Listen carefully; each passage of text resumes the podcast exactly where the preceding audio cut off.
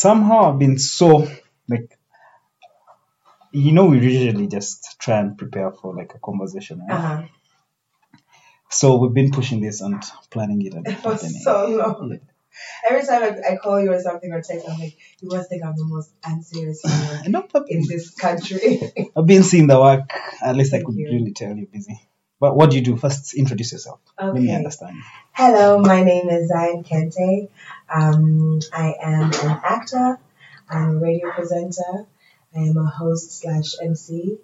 And I am a communication strategist as well. Mm. Um, I'm a Gemini. Mm. I'm a daughter, a sister, a friend. I'm a church girl. Um, actually, I don't even really like that term anymore. I'm a... Anyway, yeah, so there's that. Why don't you like it? It's a Beyoncé reference, but yes. Yeah, so that's that's me. Thank you for having me here at the conversation. Dope, dope, dope. You do so many things, man, in the creative space. Mm. Okay, cool. Let me start from... Is that... What? What? Where do you want to start from? You want to, maybe the most recent is radio. So I no, I don't want to start with radio. Okay.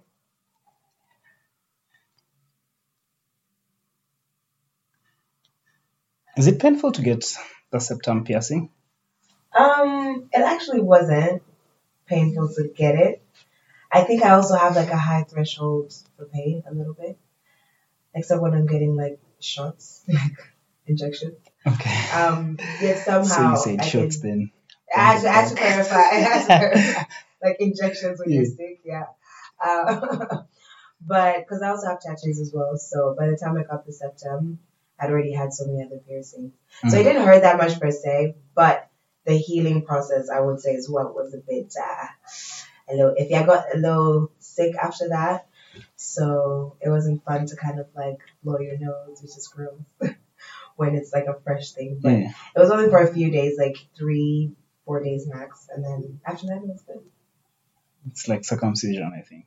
Oh my god, like, I can't relate. Imagine I can't. Does it symbolize anything to Not you? Not necessarily. It's just, I yeah. just I like accessori- like accessorizing myself, uh, my looks, my outfits. Um, yeah, it's like you know, any other ear piercings, rings. I can mm. decide whether to remove it or change the ring or whatever. I just like to accessorize, add a little spice to something. Yeah. This is what you actually do with the party life as well. Add the spice in it. Yes, you have to add a little spice. It's all about the spice. You never have too much seasoning. Okay. Dope. Now this switch into the big conversation. Okay. Uh, radio. Mm-hmm. Congratulations, guys, on Thank you. To radio. Thank you so summed up stuff. Thank you. However, do you really feel there's still space for radio? Absolutely. Because y'all tuning in, right? So there you have it. It's just about, I think, getting creative. Yeah. It's the same way people say, do you think there's still space for primetime T V? And, you know, exactly, even that. All the streaming platforms yeah. that we have. Um, but you'll see, like, even now in America, like, I don't know if you know the show Abbott Elementary by Quinta Brunson. Yeah. Um, it's a primetime T V show. You can stream it, but it still gets a lot of, you know, views and eyes on T V. Same way here locally with Sanyu or, you know, all those shows on Pro Magic Prime. Um, people are still tuning in. So it's just about, if you keep people tuned in, then the space will be there. Yeah, but you, you see... While we were growing up, yeah, mm. radio, T V, we used to go to these channels for some sort of truth. Right. But right now it looks like we create our own truth and we decide which truth we can believe in. Um. First so, of all, yeah. that's ridiculous. Because if you say truth, there can only be one truth. Anything other than that is a false truth, right? So. Well, that's what we thought until we find out that... There's so much scripting in, in, in radio. Of course there is a lot of scripting, but um, it's not scripting like how you script for T V yeah. or for, for movies. There's planning, the same way I'm sure you've planned out, you know, what you're going to ask me today and what we're going to talk about in the big conversations. Um, you planned in your head, you know, I do radio, you've prepared, yeah. right? You've done your, your side of the job, which is the research. So we have to come prepared. We have to come knowing what we're going to talk about. but it's not scripted in the sense of like we are reading a script, like we're reading. Do you know what I mean? Yeah, you're just having conversations and you're speaking your truth, the other person speaking their truth, and ultimately there's always going to be one truth. What sort of value do you think, would you explain you give with radio, like from your perspective? Right now? Yeah. Like in this day and age? Yeah. Um, I think there's so much value in it, first of all, because radio is shifting. It's not just audio. Um, what we're doing right now is also visual, right? So um, there's a visual aspect to it. There's a connecting social media.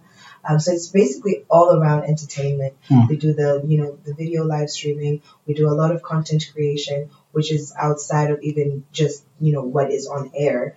Um, we have an app so you can tune in from your phone or whatever. You don't have to just be on radio or in your car or whatever. Um, so I think there's a lot of value because there's, at the end of the day, for me, it's about connecting. And mm-hmm. I will always see value in connecting with the people within our community and the people that, you know, we are here to entertain and, and serve. There's always value in that. How exactly do you connect with people through radio?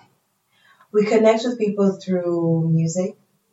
Uh, we connect with people through entertainment, you know, making like, them laugh. I'm saying the connection between you and me, the person that listens. Mm. Yeah.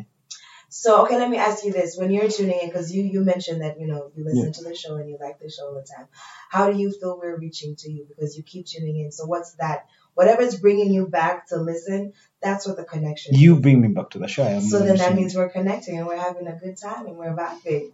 And that's all that it's about. When even when you're watching T V, right, you're connecting to the characters. There's something that brings you to that character. Either you can relate to them or maybe you don't even like them, but somehow you're intrigued, you know, with what are they going to do next, you know, what are they going to talk about next? Actually, if I'm connecting with so-and-so on air, I want to know what perspective they have on this topic. That's how I'm going to connect to them. And if you know, we have also the, you know, the dial-in number, the WhatsApp number. We have, certain, like, our groups are on there. We chat with them all the time. Mm-hmm. We even know them by name now. Actually, I have a crazy story one time. Um, people in our group chat after a great, great show. Um, they all organized themselves, had nothing to do with us. We finished the show, we went home. These people are all strangers, or some of them know each other. I don't know. They literally organized themselves, and they all went out that night. Like a group of them went out that night to have a blast because they were like, ah, ah we this still want the music. Like, you guys got us into a vibe, you know what I mean? That is connection. And can you sell that that type of marketing to like a bar? Tell them we have a fan base. We can just give you from the radio show, the hype we've created. Mm. I mean, of course, that's when you, you, you know, when you sponsor events, when you do all these other kind of like um, parties or, you know, things, uh, activities or activations when you do them outside. You, you, you sponsor an event, for instance, um, and that's when you bring the people who are tuned in, right? Because they want to come see what it's about and be part of the family. This seems to be the same thing you do with the hosting as well, the yeah. connecting people to mm-hmm. the event. I think for me, at the end of the day, it's all about bringing the people you serve together and having a good time. How best do you understand people now that you've worked in them in this in angle? Yeah. Like, what, what do you make of people? What's... You know, the craziest thing is, I was thinking about that the other day. Like, I feel like there's this trend to want to be like, I hate people. Like, I'm so antisocial. And I mean, like, if that's you, that's fine, you know. But I love people. I think there's some pretty shitty and fucked up people in the world. Yeah. But I think there's some pretty great people, and I might be one of them. And so my friends, you know, like the people I surround myself with, I think you just have to choose your community, and you have a choice. You can choose your community. You can choose the people you surround yourself with. And so for me, part of hosting is also bringing the people that want to vibe with me, and I get a chance to vibe with them as well. So when I'm listening to your show, right?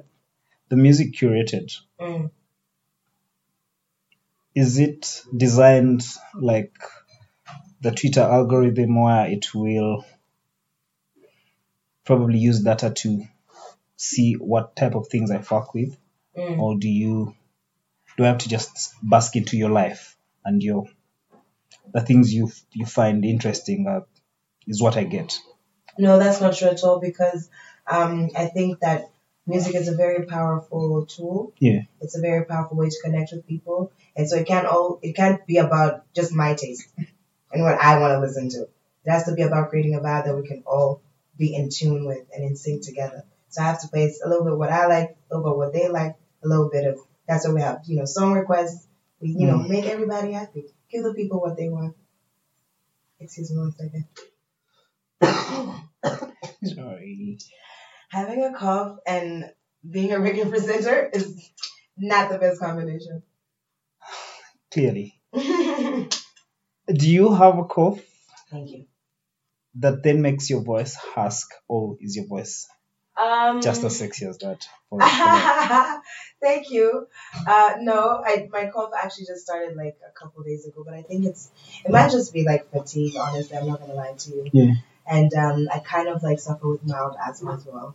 When the air is like too dry, I feel like you know dry chest and stuff like that. So I have to, that's why I hydrate a lot. Yeah, I walk around with. With my how many liters is that? Uh, this is two point five liters, and on average, I drink like two a day. So there's some that stays in the thing by the end of the day. No, like by the time I go to work, like this will be done. I'll refill it. Wait, you said you drink two a day, so you drink on average, five yeah, liters. Because then even when I'm done with one, like if I'm done, by the time I go back home, wash it, fill it up, I'll drink it through the night. You know, like. Do you work out as well? Mm-hmm. What do you do? Uh, my favorite workouts are, I used to like boxing, but yaish, no. But my favorite is like yoga and, and HIIT. Like a nice good HIIT workout and then a nice yoga session after that, I'm good to go. Mm-hmm. I like swimming as well. Okay. Yeah. Let's bask into, I, I'm a big fan of swimming. I swim mm-hmm. a lot. Do not take it. This year is the only year been a bit reluctant. Yeah, like today would be a good day to go swimming. It's so hot. It's a very normal thing. What do you talk about? I don't know why it's so therapist. Stigmatized. Um, that's confidential. Like, no, know. Why would I be going to a therapist once a week? It's like, not okay. Mm. There's a time where it's like I go once a week. There's a time where I can go maybe a whole month and I don't see her. And then if I want to, no, like, what's the value?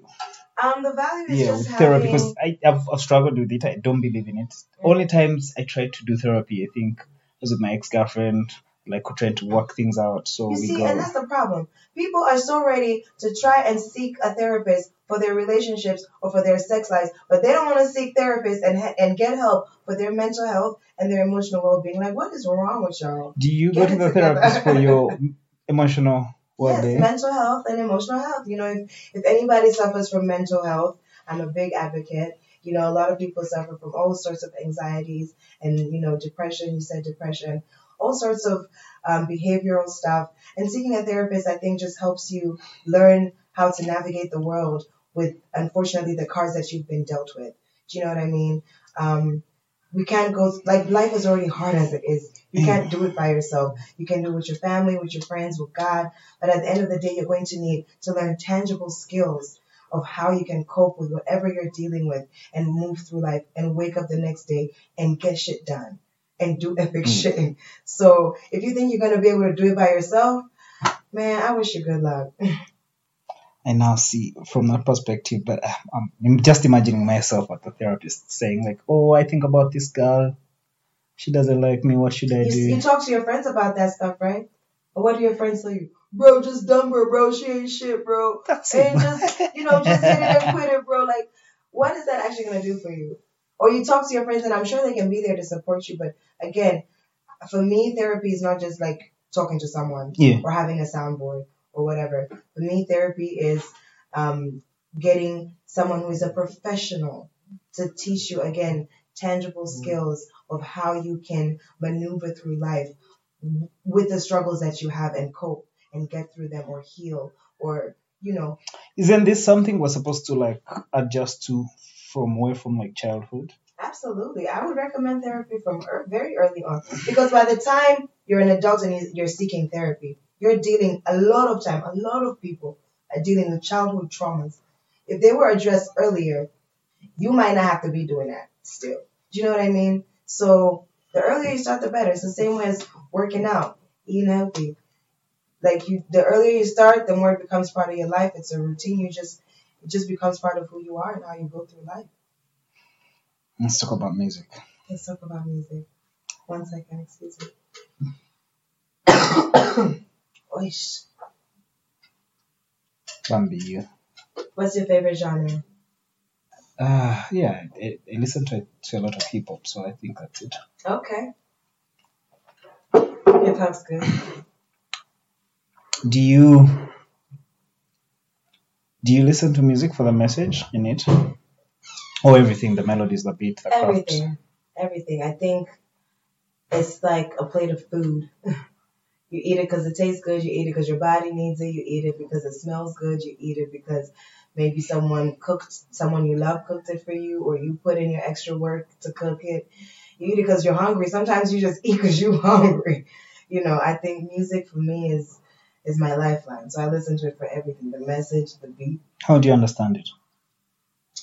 I understand it in different ways. You can listen to a song once, yeah, and you you maybe actually focus on one thing, right? Or you, you're connecting more with the message. Another time you listen to it and something completely different pops up to you. And you're like, oh, wow. And then you listen to it for that. In that moment, you understand it completely different. Maybe maybe the, the tune or the beat will somehow open your mind to something else. And you understand it completely differently and feel it completely differently in another part of your body, right? You can listen to it another time and you hear the bass. Then you start dancing to the bass. Another time you're dancing to the lyrics, right? You know, you understand it differently. And I think that's the most powerful thing about music. That's Does that inform what you play for us? Does that inform what you play for us? Um, it definitely does, because again, it's connecting, right? Yeah. At the end of the day, it's about connecting, and I think music connects us to people. What is, how do you define the type of people that listen to your show? Um, they're definitely like the younger generations, the younger crowds, um, that again like to party and have a good time and listen to more like upbeat music. Um, kind of have like a little bit more out there conversations. Mm-hmm. Um, yeah, I think that's the main, the larger, the larger audience. But we have, of course, all sorts of. Did you feel like it's also?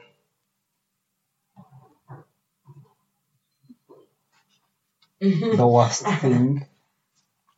The worst thing for what? Yeah, I, I want to see how I can just bring this for you to understand. Like, look at, like the stars, music stars mostly, yeah, because mm-hmm. we listen to them a lot. We listen to most of their content. It feels like it's curated. When you look at Apple's top one hundred mm-hmm. and look at most of the message in there, let's say I'm a big hip hop fan, right? Right. So I'll still listen to Migos. Mm-hmm. Uh, who else? Young Thug, whoever has come up. Right. And everyone, including Jay-Z, right? Mm-hmm. But the message right. in there, the message in there is always terrible. Like, I feel I'm forced to connect to this world I'm not supposed to be a part of. What do you mean? But then like they make the it hip- so normal.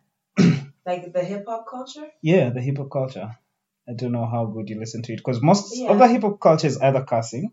And right. that is how I picked up on cursing, and it's not, I don't think it's a bad thing. Mm-hmm.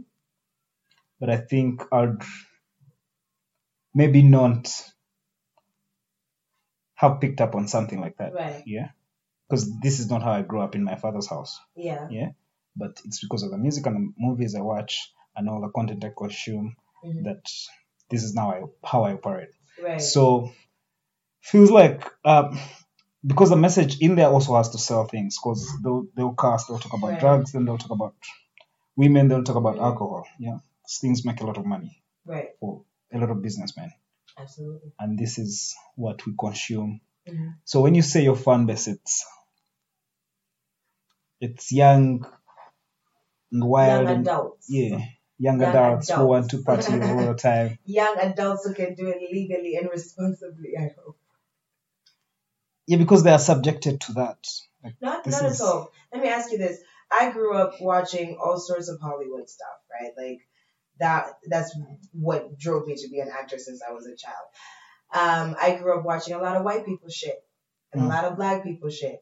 And I grew up seeing people saying, shut up, mom. Fuck you, mom. Never in my life would I ever. So, so we can talk about influence, but we can also use common sense. Never in my life would I ever sit there and be like, shut up, Ma Wanji. But I feel like if my son saw that right now, they would mm-hmm. use it on me. Yeah, but that's why we have parental control. Like, that's your responsibility as a parent, not me, as an entertainer. You cannot. I, I'm not here to. I'm not here to be a role model. This is not about. Yeah, yeah it's, it's not about what That's, you're playing. Listen, we it's about that industry. Life. Yeah. We live in a world, and thank God for technology, where you can censor things. Everything on our show is censored. You can censor things. You can put parental guidelines on T V. Even on social media these days, people put trigger warnings for the content that they're posting, right? Um, for, let's say, brand influencers, you know very well if it's alcohol, there's certain hours you can't post. There are certain limitations and rules and regulations that you have to follow. We're doing our part to make sure that things are, you know, T's are crossed and I's are dotted. If you're a parent, do your part as a parent. And by the time your child is growing up to be an adult, let's hope you did your part as a parent so that they can now be an adult and be responsible, right? Mm. And still have a good time. But do you still believe most of the message in the music is... is I think it's entertainment. A lot of the rappers that you're listening to don't know nothing about the hood. They don't know nothing. They have never held a Glock Th- in their hand. That's my whole point. Like, they're selling some agenda, right? They're because selling they an to, image. Yeah. You don't watch The Avengers and think The Avengers are real. Like, you watch it for the entertainment. You have a good time. You eat your popcorn. You go home. What do you think about sex scenes? In, I think in movies, sex scenes are definitely exploited. But I think that sometimes in a story, they are necessary in telling a story. But I think that it's become that we're just adding sex scenes for the sake, you know, for the sake of it, for the sex of it. Yeah. But as a person in the film industry, I will say, um, unless it's like a specific genre that's like, you know, within that, and that's a genre on its own, mm. I feel that's okay. But I also feel that there's a way that sex can be exploited, especially actors being exploited for sex scenes. Um, but sometimes if in a story, it's needed. I think it's up to you again as an actor to just like discern if you want to take that role. A sex scene's real though in Hollywood. Are you mad? People... Of course not. Okay. It's all acting. It's called acting for a reason. So then, when you say actors are being exploited, mm. they can. When be. they just they can be. I okay. mean, people get exploited in every industry. People get exploited in the bank. you not know. Right. Right. So it's just a matter of like protecting yourself. You know, having your own agency, mm. having your own boundaries, and knowing where your limitations are.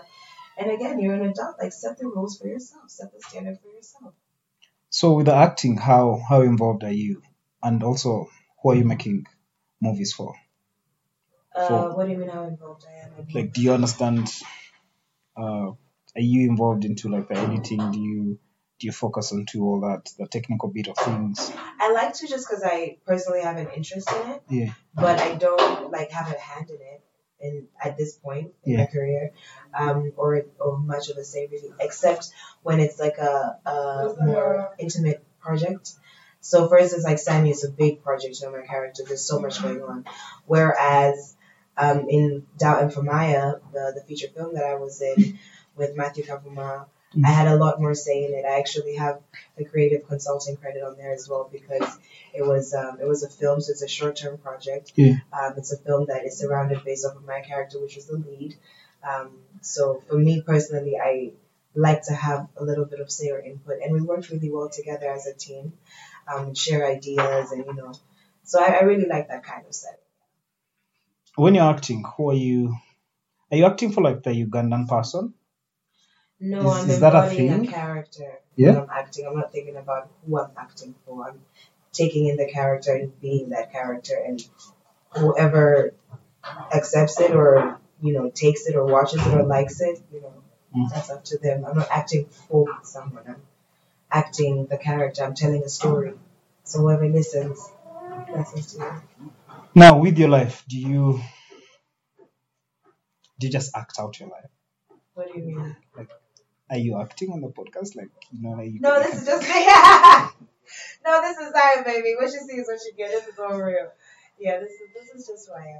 Uh, when I'm acting a character, like, I have a script, right? Yeah. I have a script. I have a background. I have a future of where the character is going. I have a storyline to stick to. Do you, with the scripts though, is it... Are you directly into, do you just immerse yourself into whatever the vision of the director is? Or you pick out the scripts that also align with your natural being? I mean, so you get a script. It depends, again, with uh, the kind of team or director that you're working with. Yeah. Um, I always say an actor is only as good as their director is. Because at the end of the day, being a good actor means you can take direction. Because you don't see yourself. The director is the one seeing you, telling you, this is what I need to get out of you as an actor, right? You're just a vessel. Again, we're here to serve and entertain. So um, the good thing is also with the writers. So for this particular project, Dying for Maya, you get to work really close. I got to work really close with the writer because she was a co-writer, Matilda Kavuma, who they're brother and sister. So I always call them, you know, the dangerous duo. And so they co-directed as well. Um, and so when you're reading the scripts together, when you're doing the table read, once you've embodied the character, you can say, you know, I feel like Maya would not say it like that. Because now I'm Maya, I can, I can say that. Mm. I don't think she would say it like this. And so maybe you reword it a little bit to a way that feels a little bit more natural to Maya. Um, but as long as the message is still the same and, you know, the point of the dialogue is getting across, there's usually room to to maneuver. Ah, now that we were speaking about acting, the industry. Some time back there was that Me Too campaign. Mm. Do you feel... Okay, you, you already said everyone is exploited. From In every industry, yes. Yeah. The Me, and you'll see the Me Too campaign was not just about Hollywood that. Or the entertainment industry. They're just the ones who kind of like, you know, pushed it out there because they have the platforms and the eyes are on them, right? But the Me Too movement was much bigger than that. What do you think about it? What do you, what do you mean what I think about it? I think it's a what movement I, that yeah. should continue because until people stop, you know, harassing and being predators, we shall continue. Do you believe in good or bad? I believe in a balance of life. That's in like a vacuum. I don't know. I believe there's good and bad. Like, it, it exists altogether. Same way we can get hot, we can get cold, you know. Do you believe people change? I believe people can develop their character. Bad or good? It doesn't matter. However side you choose to develop it, you're going to go in that direction. And I think it's constant. Like, it's not, you know, just because I want to be a good person doesn't mean I'm always going to be a good person. Like, I might fuck up every once in a while. But at the end of the day, it's about you being intentional with the kind of person that you want to be. Mm. Do you have, like, a definition of your sense of purpose for living now with you doing all these things, acting? You know, I used to think so much about purpose. Like, yeah. What's my purpose in life? Now I just feel like I honestly don't give a fuck. Like, I'm here regardless whether I have a purpose or not. Like, truly, I know.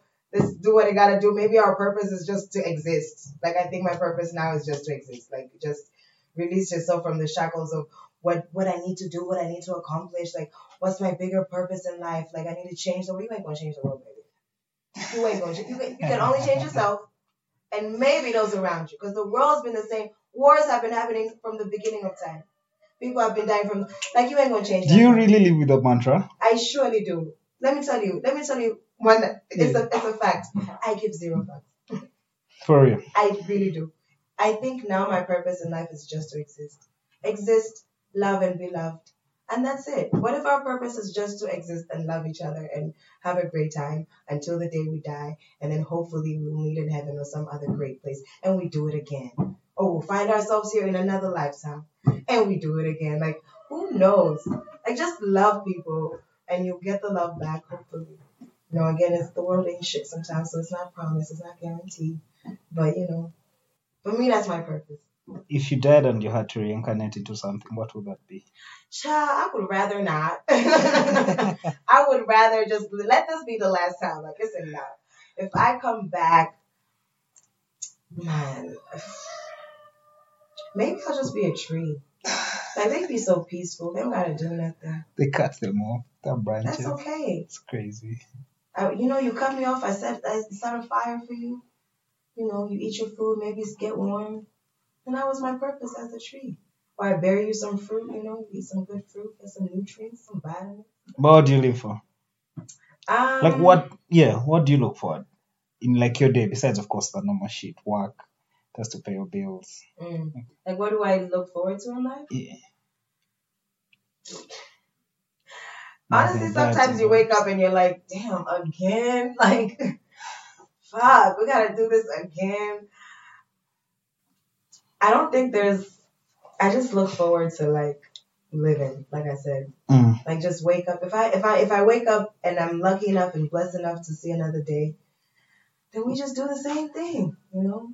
You grind, you love, you have a great time, you create, you explore, you have adventures, you eat good food. Do you write? Do you create? Do you write your content? Some of your content? Um, I do, though I always say, which I don't know if I should keep saying it, but I've never shared writing with anyone. Like, I'll share anything else, I don't know, but I've never shared any of my writing with. Why? I just don't know if I'm there yet.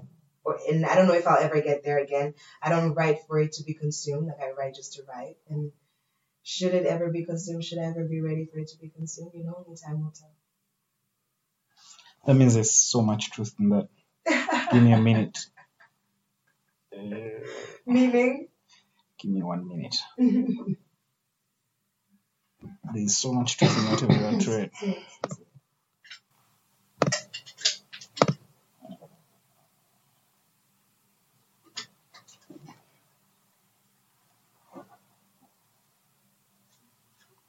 Actually, I would be sand. I know that's like an inanimate object, isn't it? Does that have to be living? No, like what would you be sand? I think I'd be sand, because I like the beach. And if I get to spend the rest of my existence as a speck of sand on the beach, like, I think that's great. Can end up in the ocean and end up on a whole other beach in another part of the world. Just live life. Are you Ugandan? I am. Born here? Mm-hmm. Both parents? Mm-hmm. I was not raised here, though. I didn't grow up here. Um, when did you come back to Uganda? I came, well... Yeah, yeah tell me about you. Ago. Tell me about that. Um, okay, so I, early childhood, grew up in Tanzania. Uh, my parents were working there at the time. So I grew up in Tanzania until I was about like ten, eleven. Then I moved to the States. Mm. I moved to Pennsylvania. I went there for school. Uh, high school, college, my master's, and then after that I traveled around a little bit. I wanted to just travel, you know. And then I was, I didn't think I was going to come to Uganda and stay. Like, I was just going to come because I had never, like, really been here in the sense of, like, being, being here. When did you start being, being here? I came six years ago. Just, what was it? What year are we, twenty-three? Holy shit. Yeah, six years. Okay. Mm-hmm. I came in um twenty seventeen. How was the transition like? Bro. It was interesting. So when I came, when I first came to Kampala, first of all, it was like in the middle of the night. It was so crazy. Um, I was on some weird white girl shit, like backpack, small carry-on suitcase, like just, I didn't know a single person. I didn't know nobody. I didn't know nothing. And then I was. Like, how did like, you come like that? I mean, like, you know, you just, you're young. You want to see what life's about. Like, I wasn't planning on staying. Like, I just wanted to come and, you know, visit and spend some time and, you know, see where we're next after, you know.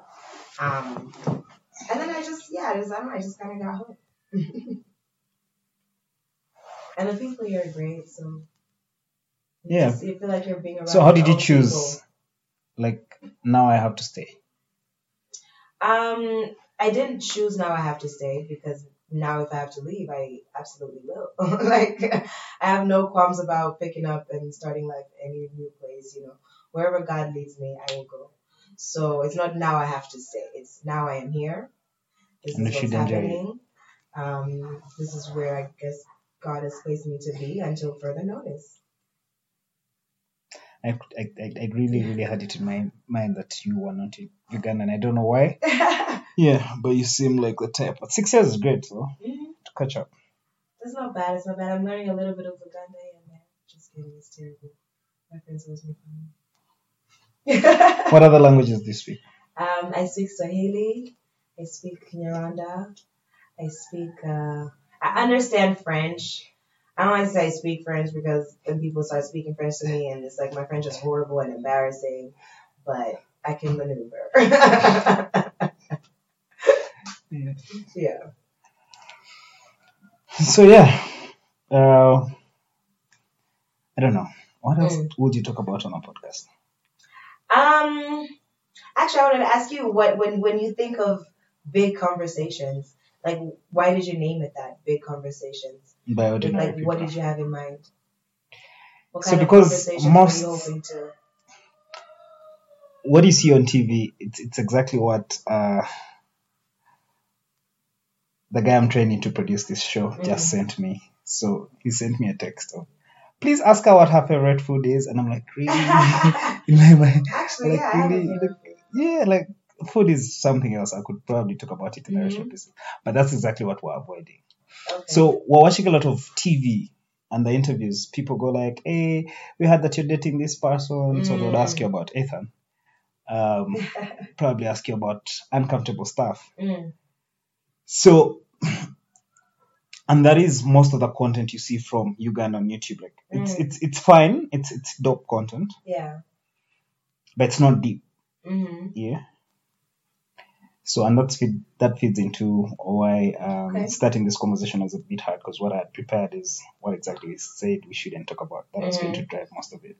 So they're supposed to be deep, big conversations. Okay. Stuff uh, like you see, there's so much white content where guys just start and then talk about maybe like China. Mm-hmm. And how that's affecting our economy here, right. Something like that. But then from an ordinary person's perspective, where you don't have to be an expert to speak on things, yeah? Mm-hmm. You just have to tell me what really affects you, what's really around you, right. uh, the stories that interest you the most. Mm-hmm. Yeah, like we could talk about aliens, we could talk about Elon Musk and mm. how he's doing Twitter. Do you believe in aliens? Yeah, I feel like we're going to go into that world. Like, we are so close to it now that A I is taking over and mm. everything is just so fast. You think there's a connection with aliens and A I? Nigga, what? Yeah. Are I, you serious? Yes. Dead ass? Yes. Ah! Wait, I have to hear about this. What do you mean? I feel like because um, machines then become aliens, right? Oh, so you're not saying like aliens, like out of space aliens. You're saying we're going to create the aliens yeah. here.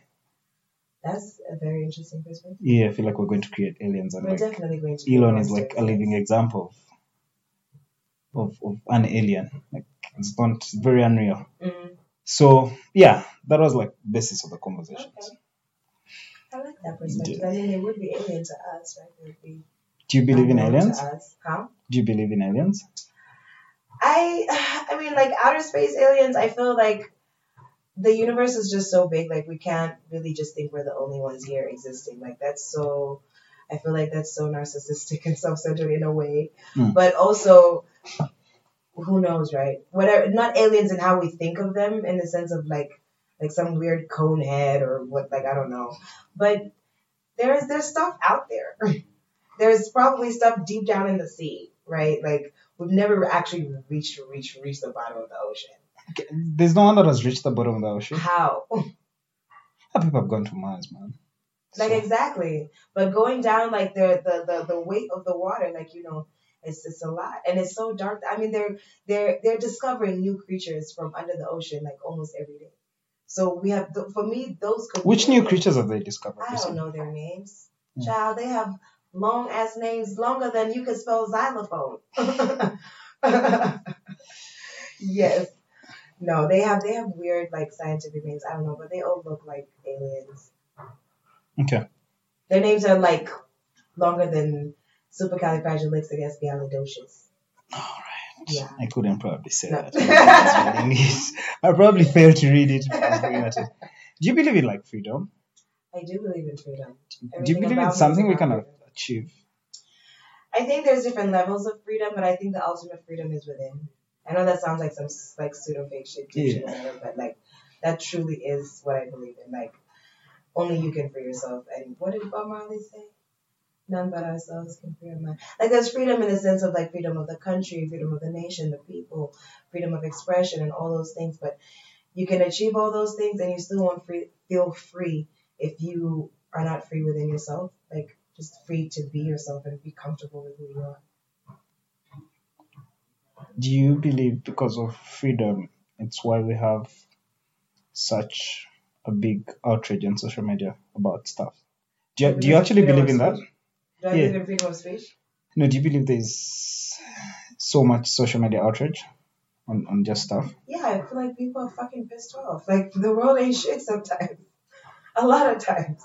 And right now in particular. Mm. So, yes, we have outrage. Like, you know, especially because now the younger generations, like, and it's always the younger generations, bro. We keep saying, like, Gen Zs and stuff, but every time you look throughout different time periods, it's always the younger people standing up and, and fighting and, you know. And it's just, I feel like as time goes, we're always going to be fighting for something, you know. Yeah. And freedom is always going to be one of them. Um, but, yeah, I think people are rightfully outraged. And I think they should have the freedom to express that outrage. At least, of course, in a safe way for everybody. Yeah. So you also believe in freedom of speech, which is very unreal. Because then that means... I believe in freedom be. of speech, yes. Yeah. I do not believe that your freedom of speech should not have consequences. Say what you want to say, but, you know, watch your mouth. Like, say what you want to say, but you should also know that words are powerful. The words mean things. So freedom of speech is not just to go quack, quack, quack, quack, talk rubbish. No. Say, like, say things that are... have sense. How do you tell what's rubbish and what's not? People just like to talk shit, man. And and honestly, if we're talking about freedom of speech, they should have the right to talk shit. Like, exactly. Talk all the shit you want, that's fine. Talk your shit. But again, there are consequences to every action you take or make. And talking and speaking and opening your mouth and writing words, there there are consequences to that as well. I kind of feel people um just more offended these days. Like, it's easier to get offended. I think because we have outlined things that are actually offensive and called them out for being offensive. Not that you say, no, those people will tell you, like, okay, you know, no offense, but yeah. No, already you're being offensive. So why should I take your offense? Why should I accept, like, no? So if you're going to say something offensive, you have all the right and the freedom to say it. But know that there are consequences to your offensive language or offensive stuff that you're saying. You know, feelings are real. You can hurt somebody's feeling. You can hurt somebody's career. You can... You can, you know, jeopardize yourself, right? So think before you speak, but freedom of speech all the way. How do you then present a radio show with limitation on what to say and what not mm. to say? Of course, radio is different. Like on a podcast, yeah. You know, you can say whatever uh, because podcasts don't have the wide range reach that radio has, right? Like that's not I, true right now. No, no, no. I'm saying yeah. sorry, sorry. Let me let me.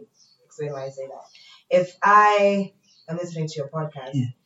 either I had to like search for it, or someone had to recommend it, someone had to share a link. Like I have to go out of my way, right, to go into the podcast app and look for your podcast and do that.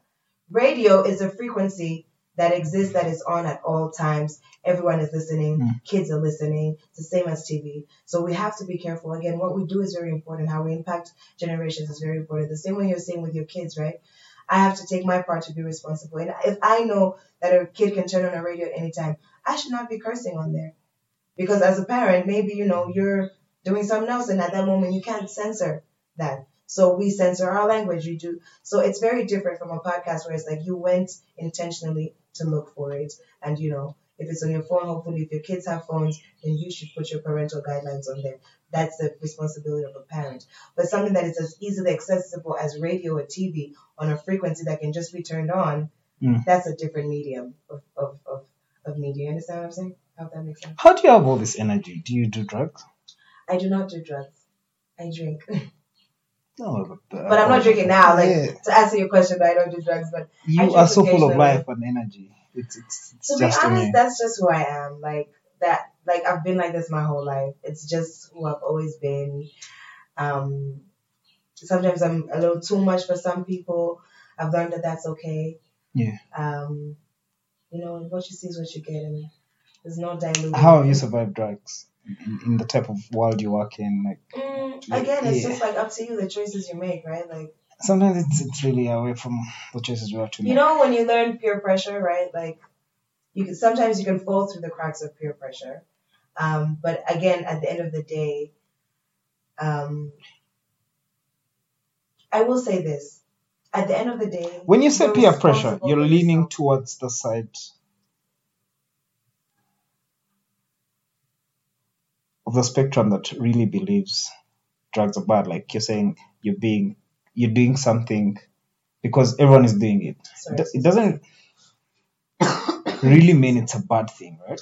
I mean, here's the thing. And this is a conversation. A little bit of, too much of everything is not good. Yeah. Right? I'm not going to sit here and condemn people who do drugs recreationally for whatever reasons they want. Right? And then, and, and then also... How didn't you do them recreationally? For fun, the same way you drink recreationally. Like, how did you...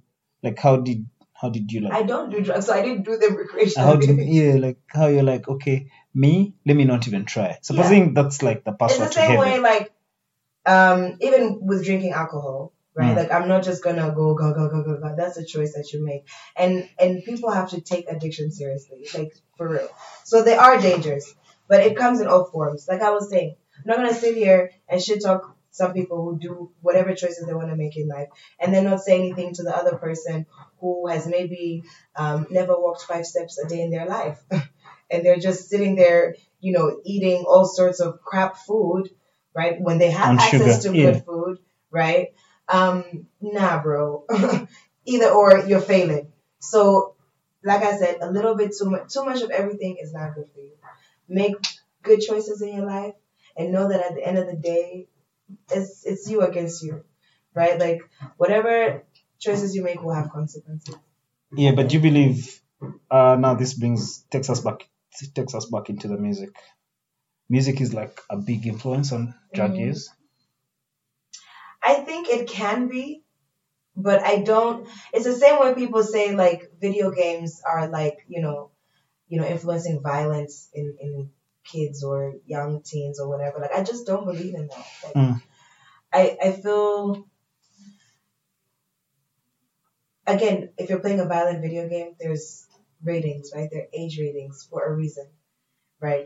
If you are underage, do not drink. If you're under the league, there's a reason that is there, because those things are meant to be there to protect you. But at the end of the day, again, just make smart choices and act. Like, it is up to you to make those smart choices. Because the choices that you make, the consequences that you suffer, you will suffer them. No one is going to suffer those consequences for you. Do you know what I mean?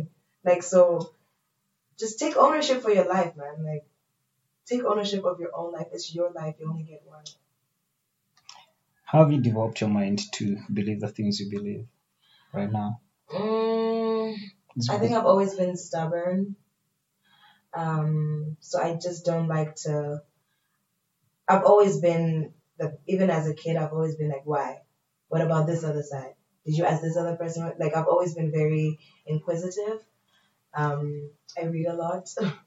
I watch a lot of stuff, all kinds of things. Like, not even like on some deep shit. Like, I love reality T V. Do you know what I mean? Like, I just... And then I also used to be the kid that would sit in a closet when there's a party going on, reading an encyclopedia. Like, do you know what I mean? Like, I was a big nerd. So, you know, at the same time, I'm sitting there like, I'll be, I'll be turning my ass on stage the whole yeah. night. Like, you know, so life is about balance. I think I like to explore things. I like to learn things. And the more you learn, you never stop learning. I think for me, it's like, just learn. Just take it all in and learn and experience. Because that's what life is about, right? Learning and experiencing things and people and... What do you read the most? Share with me. Um, you know, right now I'm I'm kind of getting away from that. I've been doing a lot of like the um, the biographies and like all these things. I want to go back to reading like fiction, you know, like fantasy yeah. books, and like I want to go back to, to reading all that stuff. What's your craziest fantasy? My craziest fantasy yeah, is to actually go to space. Which I know would probably never happen, but like, well, that I'd can like happen. to imagine that it would. Like, you know that whole thing where they're like, they're gonna have this, you know, space rocket ship that's gonna take the richest people in the world to Mars or wherever. You.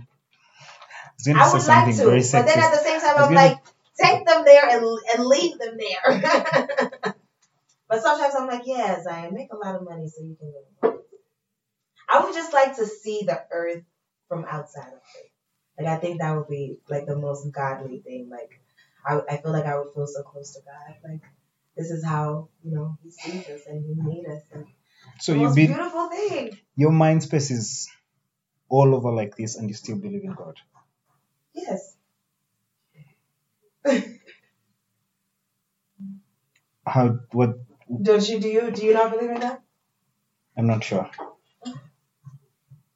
Yet. Mm-hmm. Still finding my faith. Okay.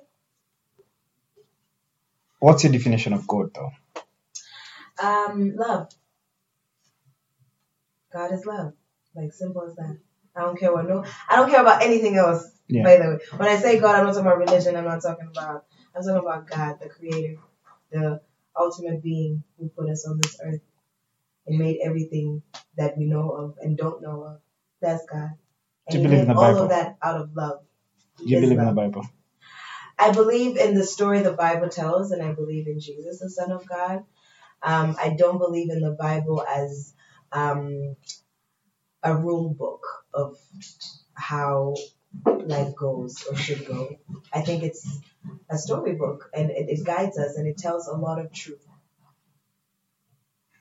But it's not it's not uh, a guidebook as how people make it to be, in a sense. What is your favorite food? Please answer the guy. My favorite food? Okay, I love to eat, first of all. And I love all. Where do you eat out from in Kampala?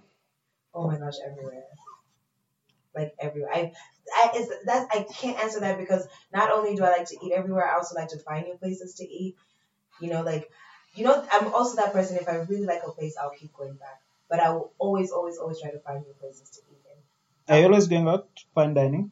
Mm-hmm. I love to go out to eat and even like small, small places. I always say with food, I'll try anything once. Mm. And if I don't like it, then I don't like it. But I'm always, I'm usually always ready and willing to try something at least once. Just so I know if I like it or not. Because how are you going to know, right? I didn't like the Ugandan Rolex. I like a Ugandan Rolex. I don't like when it has too many things in it. Like they re-added gold over cabbage. Or whether they put the cabbage in a chapati. Like, no, just make it like a simple Rolex. I don't, maybe because I don't really like eggs. Really? Okay, I go through a phase with eggs, by the way. Like, sometimes eggs just be nasty. Yeah. Like, they have that weird smell sometimes. And it has, uh, yeah. And then randomly it goes away and then I'm eating eggs again. I don't know. But what I could eat every day, and I don't know if that constitutes as my favorite food because I like a lot of different food. Like, I love injera. I love Asian cuisine. I love Mexican cuisine. I love, but what I could eat every day yeah. is rice, beans with plantain, and avocado. Uh, I could eat, like, just without question. Rice, beans, plantain, avocado. Yeah, on a nice plate with some chili. But I don't think that's a dish you'll find on a random restaurant menu. Mean? This is Uganda. We eat rice and beans every day. Some ka over on the side. Mm-hmm. Yeah, that's my, that's, and anywhere in East Africa you go, you will find that. Actually, a lot of places in the world you go, you will find rice and beans. I love rice and beans. You can go to Mexico and eat all sorts of rice and beans. You can go to Asia and eat all sorts of rice and beans or other kinds of lentils. Do you know, like, for me, that's a staple food.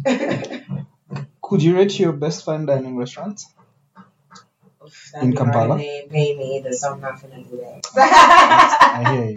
I hear you. Yeah. Yeah. I'm not. Right. Mm, well, there's a few. It's a long list, I'm not going to lie. I was, I was telling you this because we're opening a new fine dining restaurant. Really? Where? What kind of cuisine? Uh, not sure what's okay. in the menu yet. It's an orange more. We already ran a couple of them. Okay. The Maze. Have you have you eaten from the Maze before? I have. In Buya. So we have another. I have eaten from Maze actually. I went there once. Did you like the service? It was good.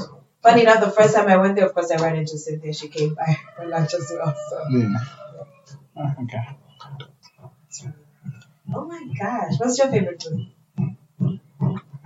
I don't know I if I have like a favorite food. Your favorite food? You don't know? I don't know if I have like a favorite food. But well, I like what's rice. What's your favorite cuisine, let's say? Not like particular food, but like.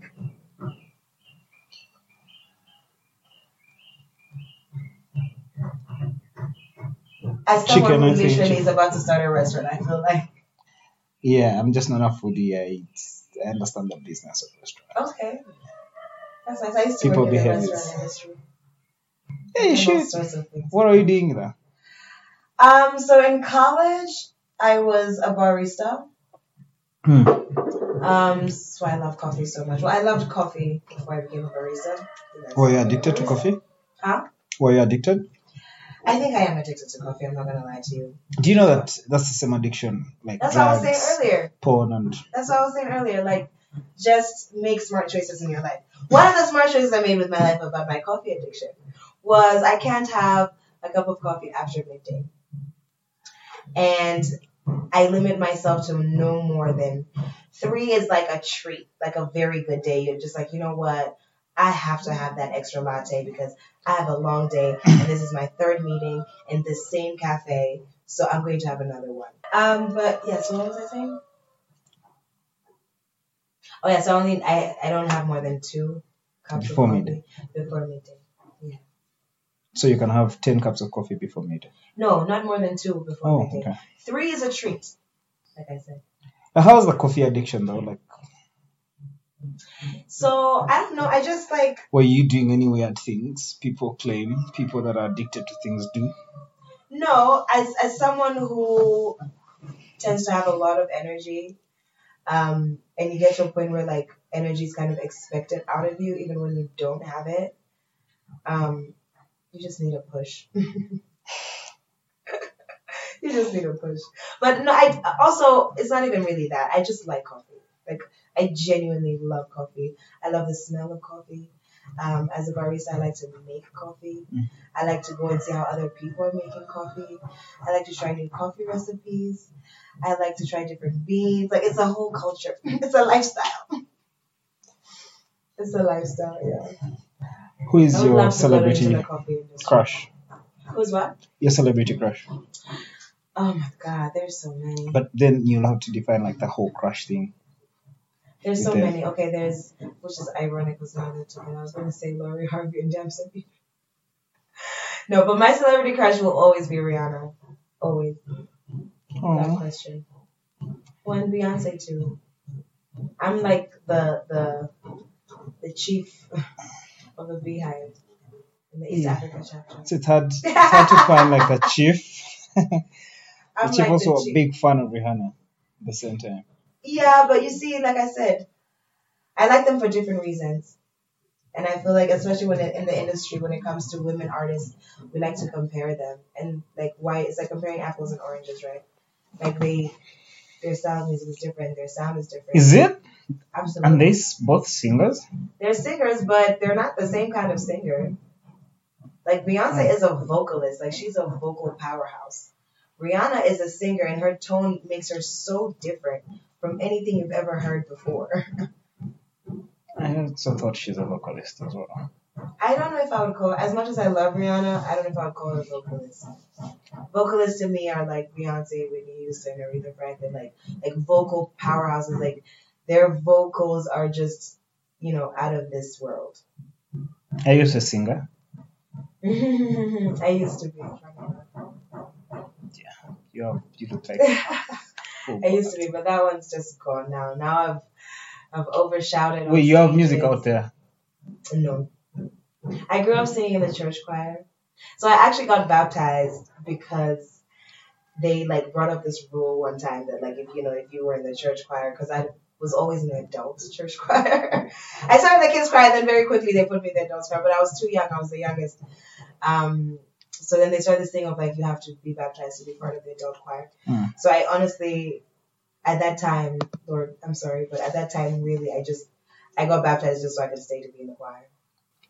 And then I, I stayed. And then, of course, through acting in school, I did musicals and, um, yeah, and all sorts of things. It was fun. Okay. Let's conclude with your new project. What's your favorite hobby? Before we go to the hobby? Yes. Hobby. Favorite hobby. Mm. Like, what do you do in your free time? Is it because you don't do anything in your free time or you never have free time? Uh, yeah, I really never have free time, but I like to swim. So I also smoke a lot of weed when I'm free, okay. So I feel like it's a hobby now. That's good. Yeah. Uh, what's your favorite hobby? Uh, it's funny that I asked. What I like to do in my free time is sleep. What I like to do, yeah, because also it's very rare to get that free time. So what I like to do in my free time is um, sleep, um, watch something. Obviously, I, I watch movies. I binge watch. Like on Sunday, I binge watched the entire Swarm in like wow. one night. And I just binge watch T V. Sometimes I just be on TikTok or Twitter or, you know, like social media. Um, and sometimes when I'm on social media, even though I'm just like scrolling or whatever, it feels mindless, but somewhere in the back of my head, it, it kind of still feels like I'm consuming for work because I work in that industry. So like I have to know what's going on.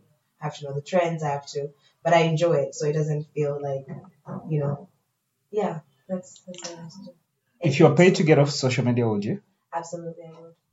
How much yeah. would it take to I get you off so social much. media? I love you guys so much. Thank you for following me. oh, what do you mean you hate it? What, what, what do you hate it? I honestly would rather not be perceived. Like, if I could just go in and do my job and act and do, re- like, even M C or whatever, and it ends there, I would be so happy. Ooh, don't you have a right to do that? I mean, I do, but, you know, in the industry that we're in, especially in the day and age that we're in, like, you connect, again, social media is another way to connect to, to the people, right? You get direct connection to the people that that are tuned into you, that want to see you and want to see your life and what you're all about. And and also, I would never want for um, people to see me as just this one thing, right? Like, you just see me as a T V actor or a film actor or radio presenter, and you don't see me as a person, like, you don't know who I am. So on my social media, I try to be, like, just very real with who I actually, like, am in real life. This is just me, Zion. So I feel like there's some value in showing that side. But if someone paid me not to have to or not, like, it's a lot of work. It's a lot of work. And people can be nasty online, you know? Like, we have to, like, I hate that whole thing of, like, you know, you have to have tough skin. Like, you chose this industry. And it's like, just stop being assholes. We're people, too. Like, you know. So I think for me, that's the downside of social media. And it's also a lot of work. Like, there's already so much we have to do. I have to edit a, a video, then I have to engage, then I have to, if I'm a brand ambassador, I love being a brand ambassador, but I have to do how many posts a day. It's, it's a whole other full-time job. You know what I mean? Like, for me, social media is a job. So, and I get paid to do it. So if someone will pay me, then I have to do it. No, and I would have to do it. And, you know, that money would come for that other part of that money. It's just business, baby. what, what does it take for a random to ask you out? A random? Yeah. Like a random person? Yeah, random person. Like like that guy Kevin Martin. To ask me out, like like to go out somewhere to eat or yeah. like to do what? To ask you out. Like no, like you like you're an actor, Mama, right? Mama told me not to talk to strangers or go out with strangers who telling you come get apples and candy for you. But what would you take? No, I feel like I would have to get to know you a little bit before I go anywhere with a complete stranger that I don't know. Like, people are fucking weird, bro. Okay. At least now he knows. But if you're already out, like, I like to meet new people. Like, don't get me wrong. Like, if I'm already out, you know, I like to meet new people. And sometimes I even end up, you know, just hanging out and vibing and chilling with people. Like, I like it. Interacting with people. But I'm not just going to, like, go out and meet you somewhere random and I don't know. Are you real with people? Because interacting with people seems to be your job also. So no, not necessarily. I get the job to interact with people because I'm already interacting with people and I like it and I'm I guess I'm good at it or whatever. So those come after. Mm-hmm. Does that make sense? Like someone might see like, oh, you're you're good with people. So then they give you something to do with people because you're good with people. You don't just get the job and all of a sudden you have to deal with people. Oh, yeah. Yeah. Actually, uh, speaking of which, you're both a host and M C, right? Yes. What's the difference? MCing is for like an slow. event. Yeah. yeah. Like, what's the value both the people give? MCing. They... So when you M C, it depends the kind of event. So depending on the event, they might call it something different. So that's why sometimes people will say like host slash M C or M C slash host because depending on the event, they can't be one and the same. Yeah. Um, but usually, typically, um, traditionally, I would say, MCing would be more kind of like uh, like a more hype event or a party event where you, you know, get the people going on and on. And then traditionally, hosting would be more um, kind of like following a program of sorts. But the two can interchange. They can be doing the same thing at the same time, simultaneously. Do you know what I mean? So, there. I mean, there's a slight difference, but a lot of times, one person or two people would be doing the same thing at the same time. If that makes sense. I could be wrong as well. I don't even fucking know at this point, honestly. Do you pause between breaks to listen to Sanyu? Because you and Ethan do the show at the same time. So his show, I used to listen to his show a lot, obviously, before yeah. I got on radio. Um, it was one of my favorite shows on radio. Um, and then now that we're on the same time, of course, I can't, unfortunately. Um, but I do get to catch him on Saturdays sometimes. Because his show ends earlier than mine, funny enough. So so this one, only one time I was listening to him. In my yeah. So sometimes on breaks I do, but you'll be surprised. Like, you can find we get on the same, like, we'll be on the mic at the same time on air. And then when we're on a break, like a music break, then they're also on a music break. And I've tried to do that before, so I'm just like, I, I'm not catching it. So, uh, yeah, now that I've thought about it, how do you differentiate your personal opinion about stuff to then what you broadcast to people? Um, like, say you like a song, right? Yeah. Say like, um, say you don't like a song, actually. Mm-hmm. Say you don't like, there's this popular song, Chai Wenjai. Do you know about it? Maybe I've heard of it. Let me play it for you. Okay. How can you not know that song? You know, I don't really speak Luganda, so like maybe I've heard it, but I might not know what it's called. But if you play it, I'll let you know. Uh, yeah, let me play it for you.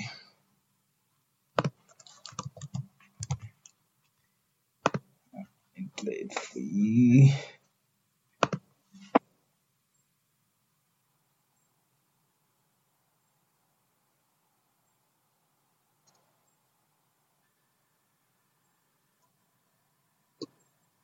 No. I was like, I'm not. This is his.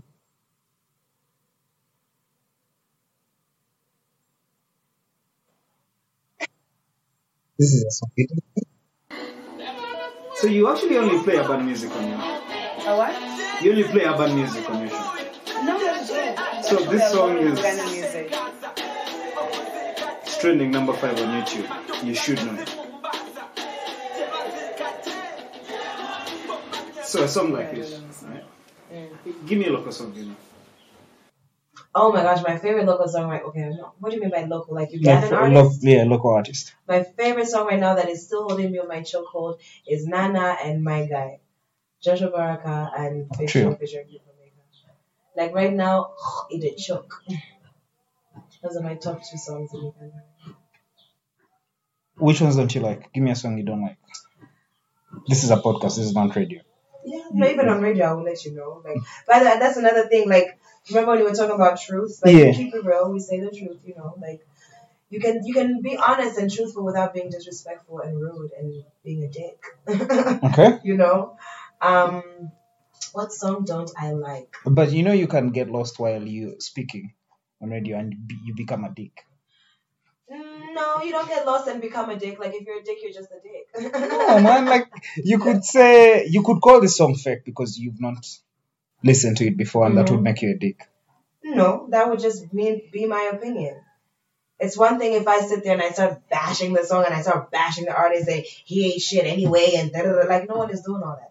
If you're doing all that, that's because you want to say that, not because you. The truth of you just came out. And so if you can't control yourself on a platform with a mic, yeah. Again, like I said, baby, that's on you. Okay. As a grown up, you should be able to. Say, you know, say what you want to say and be honest and be truthful, but be respectful. Watch your mouth. So, if you find the bashing disrespectful, did you, th- did you watch Chris Rock's Selective Outrage? I did. I didn't like it. I thought it was a load of crap. Okay.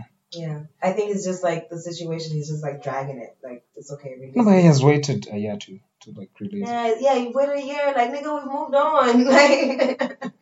Do you know how quickly the internet moves on? Like, we have actually moved on to other things, you know? So I think, like, he was just kind of dragging it a bit. I think it was, to be honest, I actually don't even think it was that funny. Like, like it was. Like, he was telling the story from, like, start to finish. He had to nah, bring in Jay-Z. A lot of comedians now, and listen, rightfully so, they've earned it. They've earned the right to get up there on that stage and say whatever they want on the mic. But a lot of these big comedians, they're not doing sets anymore. They're not... They're not planning their show. They're not telling actual jokes with a punchline. They're just getting punched on stage. Like, we're talking shit. You're clearly Chris Rock hater. I'm just... And I'm really not... And I love Chris Rock. I've loved him so much for so many years, and that's what I'm saying. When you look at his old videos, these niggas were telling actual jokes, you know, telling actual stories of real, you know, jokes, and it was funny. Now you're just going on stage to bash someone because you got sucker punched on stage, my nigga? Nah, bro. There's so much sex in the jokes, though, these days.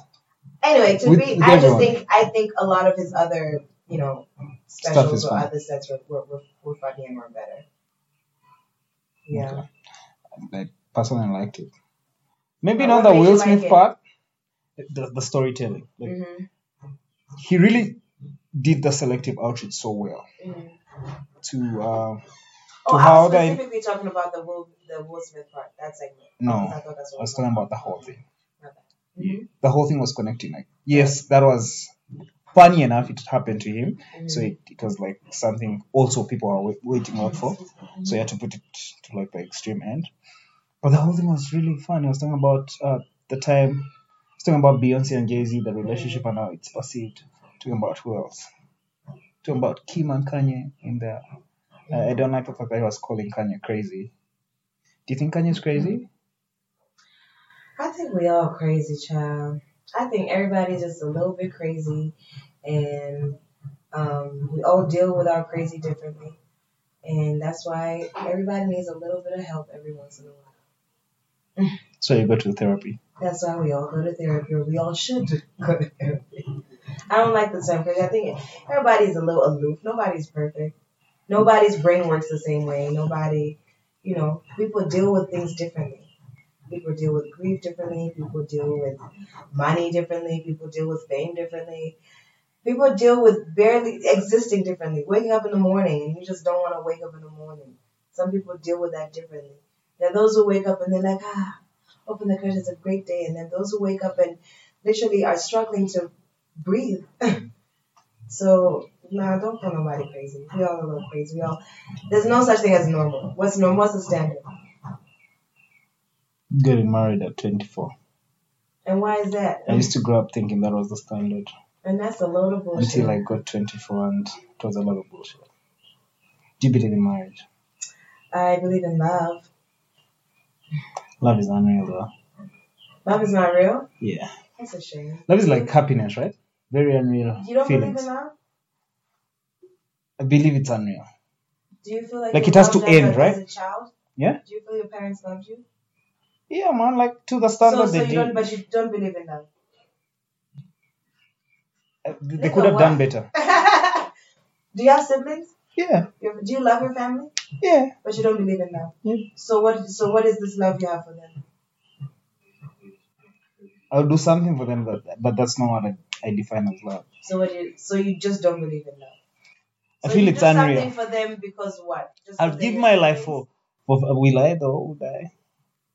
I mean, yeah, fine. Those fuckers were born with me, but really, to each his own, right? Yeah. Really. Now, I want to know, so what do you think drives that? The need to feel you can die for them or do whatever for them. What do you think drives that? Madness? Society constructs of growing up thinking mm-hmm. we are related and we have to That's believe true. It. Yeah. And you know, there are people who are related that don't, don't give a fuck yeah. about their other relations. So many of those. Blood is nothing. Yeah, but maybe because also... Uh, We've all suffered with love. Maybe, I don't know about you. But yeah. So that's why I believe it's unreal. Like I feel it's like happiness. It's a moment thing, right? Like it's a moment thing. You you can feel love in that moment, but you can't live through. You can, you just can't. Do you believe in happiness? No. No. Yeah. Do you believe in joy, sadness, nothing? I believe it, I believe in suffering because it's a constant. Like, you just can't stop. It's something you live through until you die. You're suffering yeah. over some... Yeah, but so. Are you suffering every second of every minute of every day of your... However old you've been? No, that's... Uh, so it comes and it goes. Yeah. But you still believe in it. So just because I'm not feeling love right now doesn't mean it don't exist. Like, what? I don't look forward to it. That's okay, but that doesn't mean it doesn't exist. What's love to you? God. You're so smart. Asked. Do you, you? Of course, you said you're not sure if you believe in God, so maybe that's why I don't know. I've, I literally have the word love tatted on me. This means, this is a hava in ancient Hebrew, and it means love. There's nothing I believe more. So for me, that's incredibly sad that you don't believe in love. Just because you're thinking of this fleeting emotion, it's much bigger than that. I think it's not.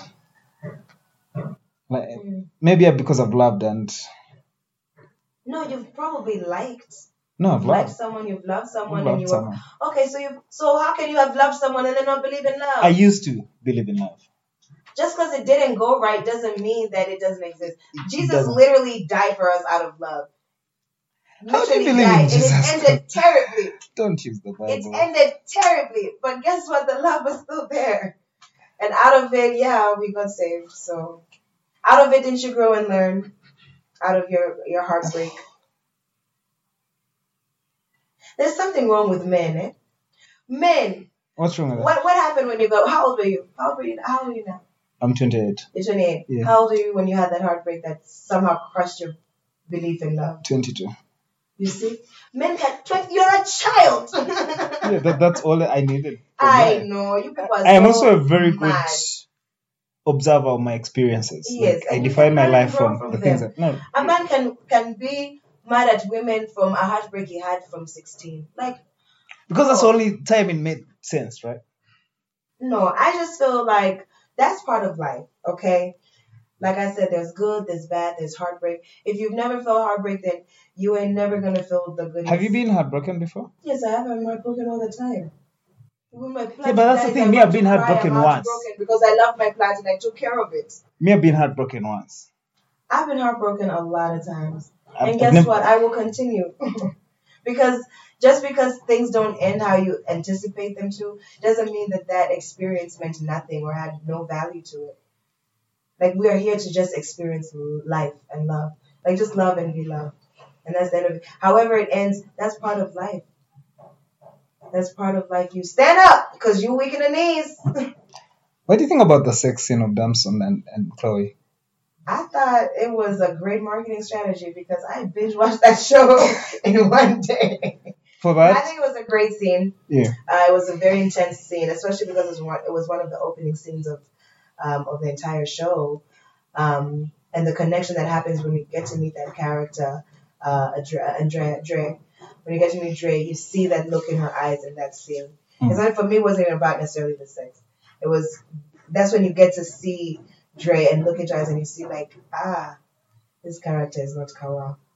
Like, something's wrong here. Because shit's about to go down. And that's how you open a motherfucking show. I felt, I, I saw a lot of comments on the internet of people mm. claiming Chloe was exploited. Do you also believe the same? I think she was. She was an executive producer on that show. So, how do you feel about Chloe and Hailey, though? I love them. I've been watching them since they was kids. I've been following them since they were making YouTube videos. I was watching them when, when they did that film when um Chloe did that film with uh, Beyonce and, and yeah. Fighting Temptations. Come on now, I love them. I love them. I feel like I've watched them grow. And yeah, man, if this ever gets to their ears, shout out to them. So they also do a lot of shoots, the pictures and the posting online, right? Mm-hmm. And um, I was watching this porn documentary uh-huh. of how much porn is consumed. No, no, no, no, no. On how porn is marketed. Yeah. Yeah. By doing such collabs with artists, Kanye's, Chloe's. Mm-hmm. And this is depicted in that. You see you see that the, the types of shoots they, they try to make mm-hmm. are almost like the categories yeah. of the porn styles you'll go out and watch. Mm-hmm.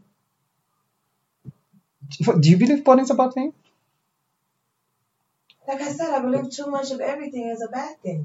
But if you want to, you know, get a little help and assistance to do what you got to do. No, no, no, no. Mm-hmm. You don't need assistance sometimes when you're just watching sex scenes. Yeah, you can, maybe if you're entertained by that, you know. But if it's hindering your life again, like an addiction, like what? It's getting in the way of your sex life, your relationships, your jobs. Yes, I've seen porn. I don't watch it, watch it like on a daily, but I actually really love raunchy shows. Like Sex Life, like that's my jam. On Netflix, like I, I like intimate. It's so like weird. Intimate. Both those guys were so fake. I actually, if I do watch porn, trust me, it's for the storyline. Yeah. I hate porn without a storyline. I actually want a story. It's like I'm watching a movie. If there's no storyline. So you see, people watch things for different things. People get entertainment for different reasons, right? Um, and again, you also have to ask yourself, if it's bad, but it's it's, it's a multi-billion dollar industry. Like, there's a market for it for a reason. Do you know what I mean? You wouldn't sell something that people didn't want or didn't like. Your business would be shut down. So let's not blame the industry. Yeah. yeah? Let's, if we have a problem with it, look at the consumers. They're the ones who are consuming it, and they're the ones who are demanding it. And at the end of the day, you know, we're just going to give the people what they want. It's raining so heavy. Oh, hell. Fuck me. It's going to rain, though. So I'm so glad. Even if I let you go now. The traffic is going to be crazy. Who is in R G? Kololo. No, traffic's going to be crazy if I take an Uber. Oh, well. Yeah, so we should probably wrap it up. What's with you guys and the cakes? Do you like porn? Or do you not like porn? I don't like porn. I feel also. Like you have a problem with enjoyment in life. I like porn. No, no, no, no, no, no. The question was I about like the pictures. I feel like you're anti-enjoyment. But, but no, it's about it's like about what we're being sold. Have a good time. Like, how dare you have a good time? It's about what we consume, really. Uh-huh. Yeah, maybe I'm addicted to porn because I see all the celebrity, female celebrities take pictures that are almost mm. like pornography. That's not pornography. That's just like. Is that empowerment? Like, is that youth? Okay, whatever it is, man. Like, it might be risque, but it's not porn. Like, what are you talking? It's not porn. There's a reason why porn is porn, and porn is not. Other things are not porn. Anything that can arouse you is porn, right? I don't think so. I don't think that's I think true. So. Because there's some people who get aroused by cars. Okay, that's some people porn. Are like, look at that Lamborghini, my dick hard. Like, you can't. You can't get off some. Like, people get excited about different things, you know. Like, people can eat food and be like, damn, I just orgasmed. That fried chicken was good. Like, be serious. So that's porn now? Would they probably add food or sexy cars to a porn um, scene or a porn film? Probably. Because it yeah. excites some people, you know. But that's... Be serious. So, yeah, no, I'm I'm not against enjoyment. People should do whatever they want with their mm. lives. I just feel like there's... We don't have so many options on what to consume anymore. Because you know, the industry leaders, like, if you want to go watch Coco Melon, you have access to that. There is so much you can consume. Like, do you know how much entertainment is out there? Whatever like, you're and you end up consuming is because you want to. However your algorithm is set up is because that's what you're engaging with. But out there in the world, there is so much out there that you can consume. No, no, no. no. So much. The algorithm so is designed mm-hmm. to make money from me. Mm, okay, yes. Yeah. But they're going to make money off of you based off of what? What you're interested in. They don't make it up. They they, they make up what... They force me to get interested in stuff. Tell me something you want to watch right now. I can pull it up on my phone. Anything. You can even sit there. There are people who sit there on YouTube and watch other people. I will never understand this in my life. Watch other people playing video games on YouTube. What? Video games are fun. So play them. Like, why are you watching another nigga play the video? Like, I will never understand that. And so people say, okay, it's to learn, you know, unlock new strategies, whatever. Da, da, da. But again, it's about what you want to consume. If you want to consume the, the word of God from sun up to sun down, you can do that. Imagine you can, and you will not run out of content or entertainment to consume. You understand? Like, we choose what we consume at the end. Don't blame the people out there for making their money, for being entertainers, and, and, and finding their market, which you're a part of, but you kind of don't want to be a part of. Like, the door right there. You can exit YouTube and open another app and do it. Do you know what I mean? Like, you are in control at the end of the day. How many years have you been on Earth? I am twenty-nine. What? Yeah. I should have made you guess. I always make people guess and I forgot. How old did you think I was? Oh my god, like twenty-five. Wow, that's not bad. I'll take it. I still feel like I'm twenty-three sometimes. Yeah, you have the energy. That's so true. I feel like I feel like I'm stuck between. I feel like I'm gonna be stuck between twenty-three and twenty-five. Like, I feel like. What have you made sense of in the twenty-nine years of your life? What have I made sense of? Uh, love. There's one thing I feel I've understood, and, and not understood in that way, but like I don't have to understand it. It's just there, and you can be it if you want. It's God. You don't have to understand all of it. Like, it's just know that it's good. It's good for you. It's good for others. And that's all you need to know. And I feel like I've understood that very, very well. And that for me is like. So you're a big fan of, of public display of affection, right? I am just a big fan of freedom. Like, if that's if that's your jam, that's your jam, you know? Yeah, if that's how you want to express love, then do that. If that's not your way of expressing love, if you don't like to hold hands in public, that's not your way of expressing love, then, then do that. Be free, be comfortable. And no one should make you feel like you should do anything else. What are your love languages? All of the above. Why should I pick one? Because people like... No, I think my top one is... um. So there's like... Okay. How I like to receive love or how I like how to give you love? Like? Both. Um, I'm very much like a caregiver, I think. So I'm like physical touch, caregiving, like, you know, like feeling like I want to take care of the other person, which I also like for me to be taken care of. But I also like to give gifts. And so I like I feel like I like to give gifts more than I like to receive them. Um, but also on top of that, of course, that would then include quality time. Like if, I'm, if I want to be close to you, that means quality time is in there as well. You know, so I feel like there's a mix of all of that. There's a mix of all of that. And somehow there has to be, because how you receive love and how you give love is also different from how the other person receives love and gives love. So at the end of the day, we kind of have to dance around each other and see which one weighs more for the other person and that. So the more you give, the more you receive. It's a reciprocation.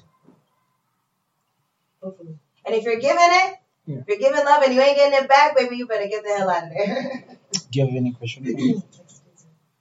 um, yes, I do. No, you can't just run away. What is your greatest achievement so far? My greatest achievement. achievement.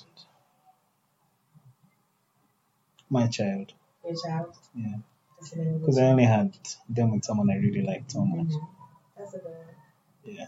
What do you think is um your biggest character flex and your biggest character flaw? Ah, character flex. I talk to myself, my um, mm-hmm. consultant. I'm so full of myself though. That's good. Yeah. Uh, much as pride is something that can take you to a downfall, mm-hmm. it also helps me in so much. Mm-hmm. Yeah. So my pride is like my world. Right. Yeah. Uh, character flow. But also like like really my pride just it's I'm not like a ego centric mm-hmm. kind of I person. Yeah. It's just that I know my boundaries. I, I know my my past. Mm-hmm. And I let that define mm-hmm. my next moves. Character flow. Again my pride.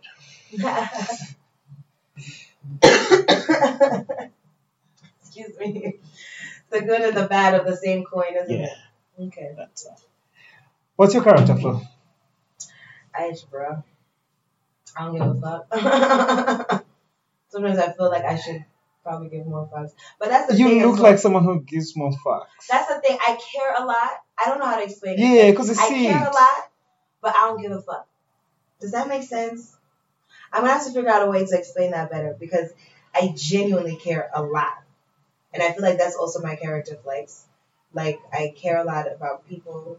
I care a lot about my friends, about myself, about, you know, I believe you, by the way. You're very concerned. Even for this podcast, like, you kept calling. Even after yeah, like, because I don't want to, you know, like, I, I, I care a lot in that sense. But at the same time, for my own peace of mind, I also have to not give a fuck. Because I can't care for so much. It can be almost like overwhelming, you know. Um, and that's also part of my character. That's like I don't give up. Like I will keep, if if it's still in me, I will keep doing it. But at the same time, I don't give a fuck where I just get distracted easily. Like I I lose interest easily. I get bored too easily. Yeah. So if it doesn't interest me anymore, I'll just be like, peace out. Like if it's not serving me, bad. you know, but if it is, and I feel like I genuinely care about this thing, like, I will go hard for it. So, again, I don't know, honestly. I hope that was okay. Do you... What... How do you define your happiness? My happiness? By caring for people? Um, does that give you, like, joy?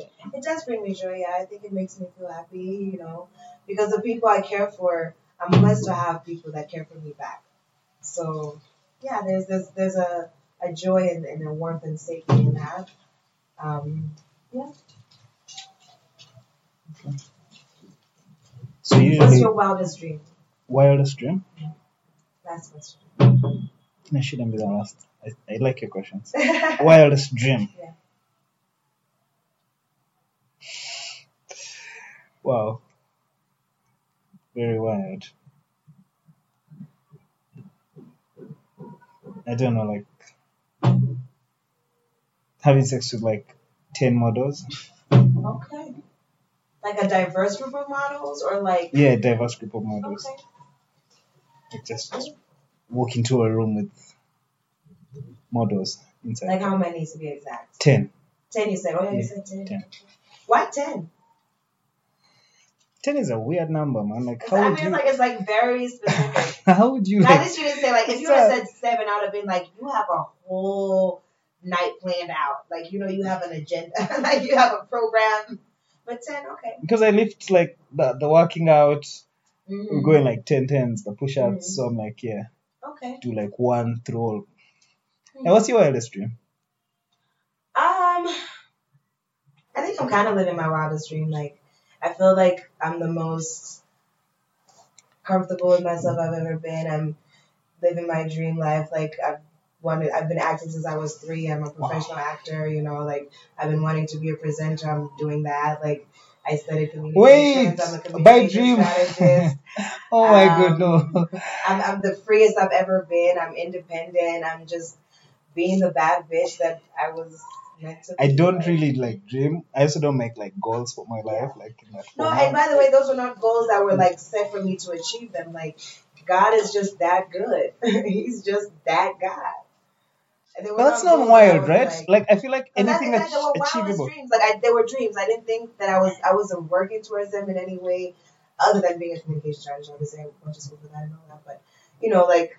And that's, that's the wildest dream. It's like my dream from childhood. Because now I feel like my boss will fire me because when they listen ah! to this, and they're like, "Oh no, you don't have any like straight ambitions." No, that's your dream. It's okay, baby. It's not like a nightmare to me, but you know, dreams are nightmares. Let's go. Do you dream? Like, do you sleep and dream? I do. I actually have very, very vivid dreams, and crazy enough, a lot of the things that I dream about come true. Like, not no cap, no cap, like. Like, give me an example of something you've dreamt about. I honestly don't even know how to explain it. Like, it can, sometimes it can be something that's, like, very specific and, like, deep and intense. Or sometimes it can just be, like, very random. Like, I would dream, like, a friend and I would sit there eating ice cream and having a particular conversation. And then, like, a week later, that is exactly what would happen, and we were not planning it. And I would just be sitting there and be like, oh, fuck, I had a dream about this. And it's exactly how it looked. Like, you know, and it's not deja vu. Yeah. It's, like, an actual dream. I feel like I've, I've experienced that. I, it happens to me all the time. So sometimes when I have a dream that is very, very specific, like, I write it down because then you want to forget. So I actually have, like, a log of some of my dreams. Do you feel like sometimes your God speaks to you in your dreams? I think so. I think God speaks to us in whichever way we're willing to listen. Because I know someone that can make you dream something. I think there's also a lot of scientific side to dreams as well, like... I believe in a balance of, like, I think that, like, the faith or the existence of God, like, science is just a tool we use to explain life and God. And so I think there's a science and there's pseudoscience to dreams as well. But I don't, like, if someone talks to you about a lot of things, you're probably going to end up dreaming about it. That's just, like, how the brain works scientifically, right? So it's not necessarily like someone made you dream of something. I don't know if I believe that. But... our minds are very powerful, so yeah. Either you take control of them or someone else can take control of your mind. What's some of your weirdest sex fantasies?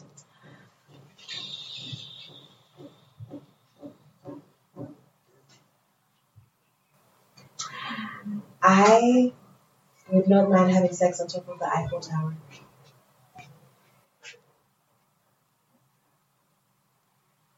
I think that'd be that'd be so cliche in such a brilliant way. Yeah. Have you had sex in a cinema? No. No. Oh wow. Okay. That's interesting. I actually like to go to the cinema myself. Because you're wild. There's like a group of there's like a very there's a small hand like a handful of people I like to go to the movies with. And if I can go like if I can go actually that's a way to determine as well if I'm gonna date someone. If I go to the movies with you and it's not working out, nah, that's it. Like we can't, we can't help. Like you have to be into movies as much as that. You have to either like be engaged or be quiet or know when to react or like, like yeah. So if you're not into, like if you're just there, just to like we could have just stayed home and watched whatever we're watching, right? But like going to the cinemas is like a, an experience for me. Oh, interesting, because you know we, we we have this thing where we go for like movie night with almost all the guys inside here. Yeah? Mm-hmm. And they sleep off, so none of them stands a chance. I would never take them anywhere ever again. In fact, they would all be fired. Fired from the movie night. I'm mad. Like, no. I can be a dictator. I'd be like, no. No more Stop movie nights because you're wasting my time. Yeah, yeah. Yeah. What sort of legacy are you leaving behind? Uh, Do you want to leave behind? I don't know if I believe Do you also feel like you've lived enough? No, twenty-nine. I don't think we ever get to live enough. Even do you ever you get die by a hundred? I don't think you get to live enough. There's so much life. Are you scared of, of your age right now? Like, look, no. uh, so I feel like a big part of my life was at what I would consider the peak. You, mm. Yeah, we're gonna get done. Yeah. Like twenty-two, twenty-one, twenty-three. Mm. Then yeah, of course, life is very unpredictable. Yeah. Right? It doesn't have instructions. So I feel like. Much as I'm ambitious, right? Mm-hmm. Like I know I can achieve everything else. But I feel like I can't leave that person again, ever. And that was like my best person, regardless of what happens. Look, like, I don't know. I don't know how I'd feel if I woke up one day and I'm smoking weed with like Lil Wayne. Mm-hmm. That, that's probably like something I fantasize so much about. And that would be such a cool thing to achieve. Like, it would be like some guy going to space. Mm-hmm. But I still don't believe it will give me the type of feeling I lived with mm-hmm. in the time. Do you ever feel the same as well? Like, I mean, maybe yeah, time as... You grow and, like, the things that appease to you or appeal to you change or they morph or they get bigger or they shrink or, you know, whatever. So we're never going to be the same. Here's one thing I learned. You know when you, like, when you're a kid and you're about to go into, like, middle school, and, like, these are going to be the best years of your life.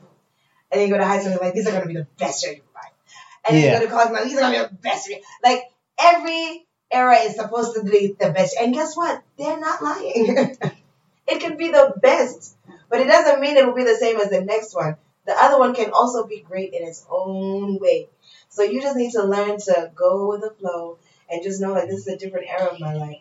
Like, I never used to think I'd be one of those people. Because a lot of people think I'm so young. Like, some people think I'm eighteen. I, recently, I got someone said, even eight, like, I'm giving you eighteen or nineteen because I know you.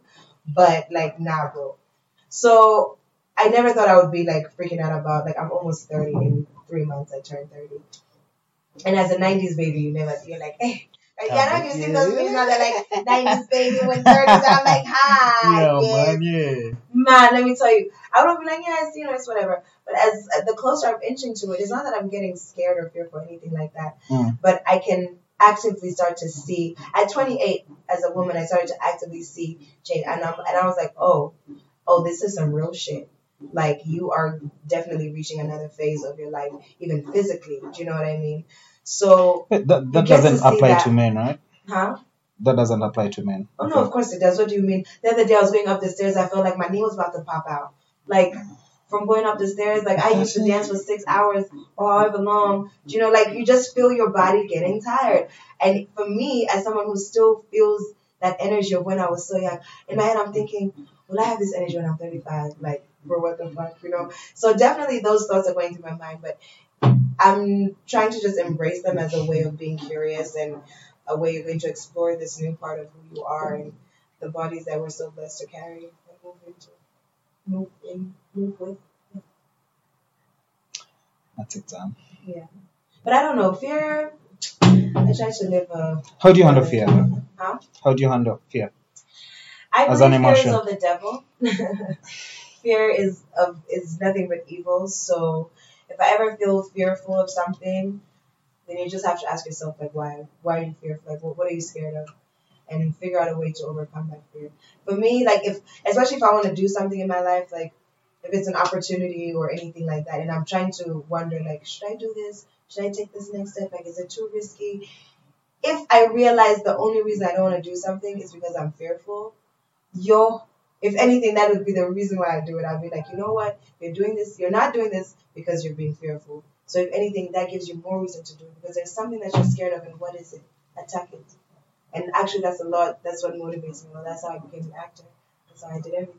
Like, if I'm too, I was too scared. Like, I'm not gonna be able to do it. It's like you're actually too scared for a reason. So get over it. Stand up.